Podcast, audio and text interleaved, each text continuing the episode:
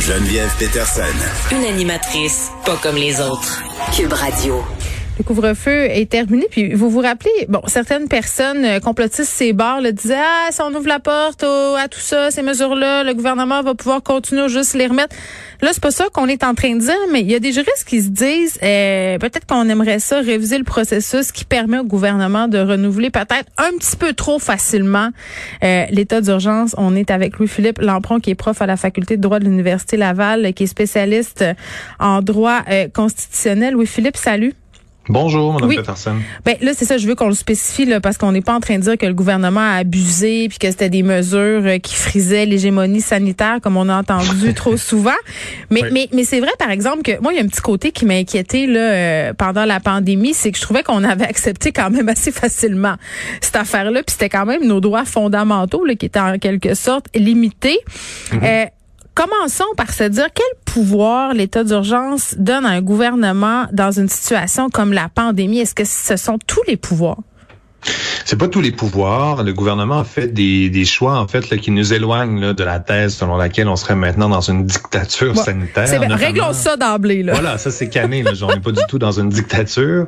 Euh, il y, a, y, a, des problèmes de gouvernance à mon sens. Il y a peut-être des failles qui ont été révélées par la manière qu'a eu le gouvernement de gérer l'état d'urgence sanitaire. Mais une chose qui est importante de préciser d'emblée, c'est qu'il faut faire une distinction entre l'état d'urgence sanitaire qui représente un modèle exceptionnel et temporaire de gouvernance et la crise de la COVID-19, en fait, qui va perdurer même quand on va lever l'état d'urgence sanitaire. Alors, c'est deux choses qui sont euh, complètement différentes. Maintenant, euh, les pouvoirs qui sont conférés euh, à, l'exécutif, donc au gouvernement, au bureau du premier ministre notamment et au ministre de la Santé, par les mécanismes prévus dans la loi sur la santé publique. L'autre chose qu'on peut spécifier, c'est que ça, c'est des mécanismes qu'on retrouve dans à peu près tout système juridique là, qui est digne de ce nom, c'est-à-dire que c'est des mécanismes qui permettent de sortir du droit pour être capable de gérer une catastrophe qui menace la santé du plus grand nombre. Alors, euh, le temps qu'on soit capable de savoir à quoi on a affaire, puis d'être capable de mettre en place des mesures pour s'assurer de, protéger la vie et la mm. santé du plus grand nombre, mais évidemment, on va donner plus de pouvoir euh, qu'habituellement à l'exécutif pour être capable d'aller plus rapidement pour lutter contre cet ennemi-là qui représente donc euh, la COVID-19 en l'espèce, mais ça pourrait être l'explosion d'une centrale nucléaire ou que sais-je encore. Là, c'est des situation comme celle-là. C'est comme le bien commun transcende les droits individuels en quelque sorte. C'est un peu ça si on réduit l'idée. là. Ben exactement, parce que les, les, les, textes sur les droits fondamentaux, l'objectif essentiellement, c'est de permettre à tout le monde de coexister pacifiquement. Alors, si c'est carrément les conditions d'existence euh, et de survie du plus grand nombre qui sont en cause, ben on va admettre qu'il est euh, possible de restreindre les droits individuels pour protéger le plus grand nombre. C'est ce mécanisme-là là, qui joue quand on parle de des pouvoirs qui sont dévolus à l'exécutif par l'état d'urgence sanitaire. je pense qu'on peut euh, quand même se rappeler, Monsieur Lampron, que le couvre-feu, ça a été la dernière mesure ça a pris énormément de temps euh, avant qu'on l'applique. C'est pas un truc, un truc simple qu'on sort comme ça d'un chapeau, là. Non, c'est pas un truc simple. Toutes les mesures qui ont été euh, adoptées, euh, et moi je, je, suis un partisan du principe selon lequel la bonne foi se présume, c'est-à-dire que le gouvernement euh, avait des données en main et l'objectif était de trouver les meilleures mesures pour lutter efficacement contre la COVID-19. Et il allait de soi que ces mesures-là devaient être fondées par des données que le gouvernement avait en main pour ben, expliquer ou justifier l'efficacité présumée, à tout le moins, là, de ces mesures exceptionnelles et temporaires-là qui ont été imposées là, progressivement euh, et successivement depuis le 13 mars dernier, le début de l'état, le 13 mars, pardon, pas dernier, le 13 mars 2020. Ça fait plus qu'un an qu'on est euh, sous euh, l'égide de ce mode de gouvernance exceptionnel. C'est quoi le processus pour renouveler un état d'urgence? Ben, c'est là où je pense qu'il y a peut-être, il qu'on se repenche là, sur euh, ces, ces balises-là, parce que pour moi, c'est très, très important, parce que même si on peut tous et toutes s'entendre sur les raisons qui font en sorte qu'on tombe en état d'urgence sanitaire, ben après ça, puis, c'est la, même chose pour toutes les entrées dans un état d'urgence. La grande question, c'est qu'est-ce que ça va prendre pour en sortir? Et, là, le, problème, à mon sens, un des problèmes, c'est que euh, la formulation de l'article 119 de la loi sur la santé publique, elle permet un renouvellement sans droit de regard et sans consultation de l'Assemblée nationale de la discrétion euh, même du gouvernement, donc de l'exécutif le mené par euh, François Legault et son équipe.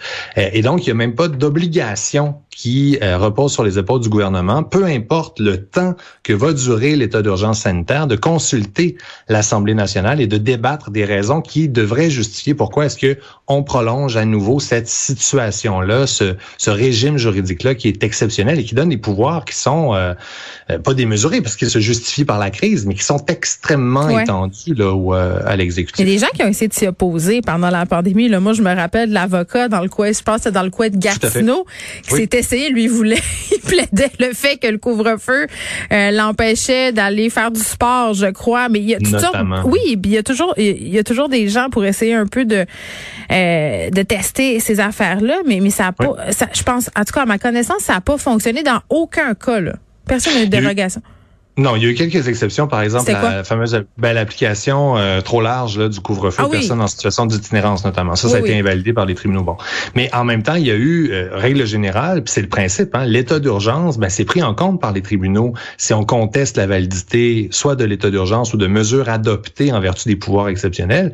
Ben, les tribunaux ils tiennent compte du fait qu'il y a une crise. Le gouvernement doit gérer une crise et donc va donner plus de marge de manœuvre au gouvernement pour justifier des restrictions aux droits fondamentaux et, la meilleure manière de le comprendre, c'est pensons à prenez n'importe quel décret là, qui impose une restriction aux mm. droits fondamentaux, l'interdiction de se rassembler, par exemple, dans, sur, le terrain des résidences privées.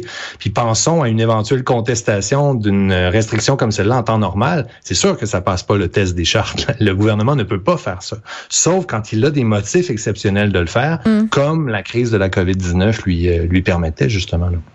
Oui, puis en même temps, euh, je reviens un peu à ce que j'ai dit au début. C'est fascinant de voir à quel point on s'est habitué à cette mesure-là. sais, hier soir, euh, je me promenais avec mes enfants euh, avant le couvre-feu, puis je me disais, oh my God, c'est la dernière soirée, puis j'espère que ça va être la la, dernière soirée de ma vie, tu sais, où j'ai où j'ai à, subir ça. Mais le processus, à votre sens, là, comme juriste, est-ce qu'il devrait changer ou il est correct comme ça? Est-ce qu'on a assez de balises? Non, on n'a pas assez de balises. Je pense que la, notamment le libellé, c'est des pouvoirs qu'on a. Moi, je, je, c'est des dispositions de la loi sur la santé publique que j'avais jamais regardées de ma vie. Puis je suis un constitutionnaliste. Oui, c'est pas complotiste de dire ça là. Pas, du tout. Pas du tout. Non, non, absolument pas. C'est la scène critique qui fait partie d'une vie démocratique. C'est-à-dire que euh, toute société démocratique digne de ce nom, là, ça prend un équilibre entre les trois grandes branches du gouvernement, l'exécutif, le législatif et le judiciaire, et des mécanismes comme ceux qui sont prévus dans la loi sur la santé publique. Ben là, on, on a vu les limites en fait du mécanisme qu'on a intégré dans la loi sur la santé publique à l'usage à quelque part. Et le fait que le gouvernement n'ait aucun compte à rendre à l'Assemblée nationale euh, même si c'est un gouvernement majoritaire, mais il y a quelque chose de très, très problématique avec ça. Bon, là, avec le déconfinement, la vaccination qui progresse, on a l'impression finalement de voir la lumière au bout du tunnel mm. et tout porte à croire que au cours des prochains mois, le gouvernement va euh, céder aux pressions politiques qui sont exercées par les partis d'opposition et revenir à un mode euh, normal, en fait, là, de gouvernance, le parlementarisme, là où c'est le législateur essentiellement qui peut imposer des mm. normes d'application générale qui restreignent les droits et libertés liberté de, d'une portion importante de la population. Mais euh, je pense que le fait que les mécanismes ne prévoient pas, ne forcent pas en fait l'exécutif à aucune obligation de reddition de comptes pendant la durée de l'état d'urgence sanitaire, ça c'est quelque chose qu'il va falloir qu'on revoie euh, quand on va être sorti de la crise de la COVID-19. Alors pas nécessairement là, quand on va avoir levé l'état d'urgence sanitaire, mais quand la COVID-19 va être solidement derrière nous, euh, il faudrait qu'on se penche vers ces mécanismes et il serait tout à fait sain et légitime, je pense, d'intégrer des balises euh, formelles qui mm. forceraient l'exécutif gouvernemental à rendre des comptes pendant la durée de ce régime exceptionnel-là et qui éviterait des politiques aériennes là, euh, comme ce qu'on a vu quand notamment là, la chef de l'opposition officielle, Dominique Anglade, a amené ça à, l'Assemblée nationale, le fait que le gouvernement devrait peut-être songer à consulter l'Assemblée nationale et que là, on a fait des amalgames en disant c'est ça, elle pense que la crise de la COVID, c'est fini. Euh, c'est pas ça du tout qu'elle mettait de l'avant. Puis c'est important de mettre euh, très clairement euh, par terre le, le, principe en disant il y a le régime juridique exceptionnel que représente l'état d'urgence et il y a la crise de la COVID-19. Mais comment on va faire pour gérer la fin de la crise de la COVID-19? ben, je pense qu'il va falloir qu'on sorte de l'état d'urgence sanitaire avant la fin de la crise de la COVID-19, parce que sinon on est là jusqu'en 2035. Oui, puis la crise nous aura permis de se pencher justement euh, sur ces brèches-là qu'on aurait peut-être peut-être jamais regardées sinon. Absolument. C'était vraiment intéressant. Merci beaucoup, M. Lampron, Louis-Philippe Lampron, qui est prof à la faculté de droit de l'Université Laval, qui est spécialiste en droit constitutionnel et administratif.